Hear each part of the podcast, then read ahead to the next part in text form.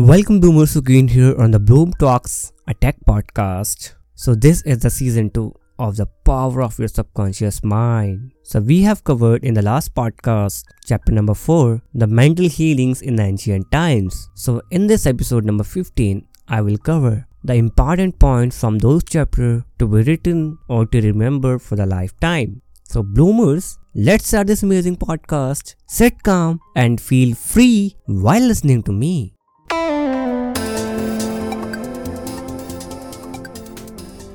The mental healings in the ancient times. Important points to ponder. Healing points in review. First point. Remind yourself frequently that the healing power is in your own subconscious mind. Second, note that the faith is like a seed planted in the ground. It grows after its kind. Plant the idea, seed in your mind, water and fertilize it with expectancy and it will manifest. The idea you have for a book, new invention or play is real in your mind. That is why you can believe you have it now. Believe in the reality of your idea, plan, or invention, and as you do, it will become manifest. Fourth point in praying for another, know that your silent inner knowing of wholeness, beauty, and perfection can change the negative patterns of the other subconscious mind and bring about wonderful results. Fifth point The miraculous healing you hear about at various shrines are due to imagination and blind faith which act on the subconscious mind, releasing the healing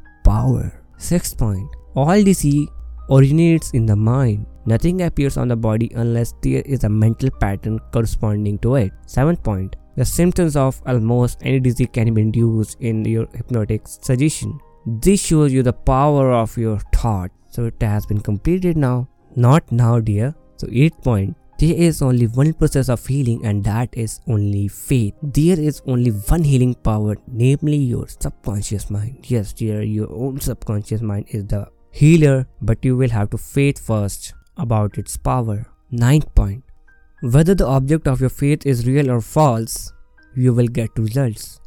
Your subconscious minds respond to the thought in your mind. What I said? The thought in your mind. Look upon faith as a thought in your mind, and that it will suffice, or whatever suffice. So tell me now, what have you learned from these points? And which line attracted you most? Well, I think it is almost all the lines or the points. So it has been completed now. So what are you doing now? Read this podcast now on the wherever you're listening. And also follow or subscribe to the Bloom Talks, a tech podcast, so that you will get notified the upcoming podcast on the whole book, The Power of Your Subconscious Mind. If you have any queries or suggestions from this podcast or any of these podcasts, you can just mail or send me your audio message. I will just review it and I will reply to it definitely.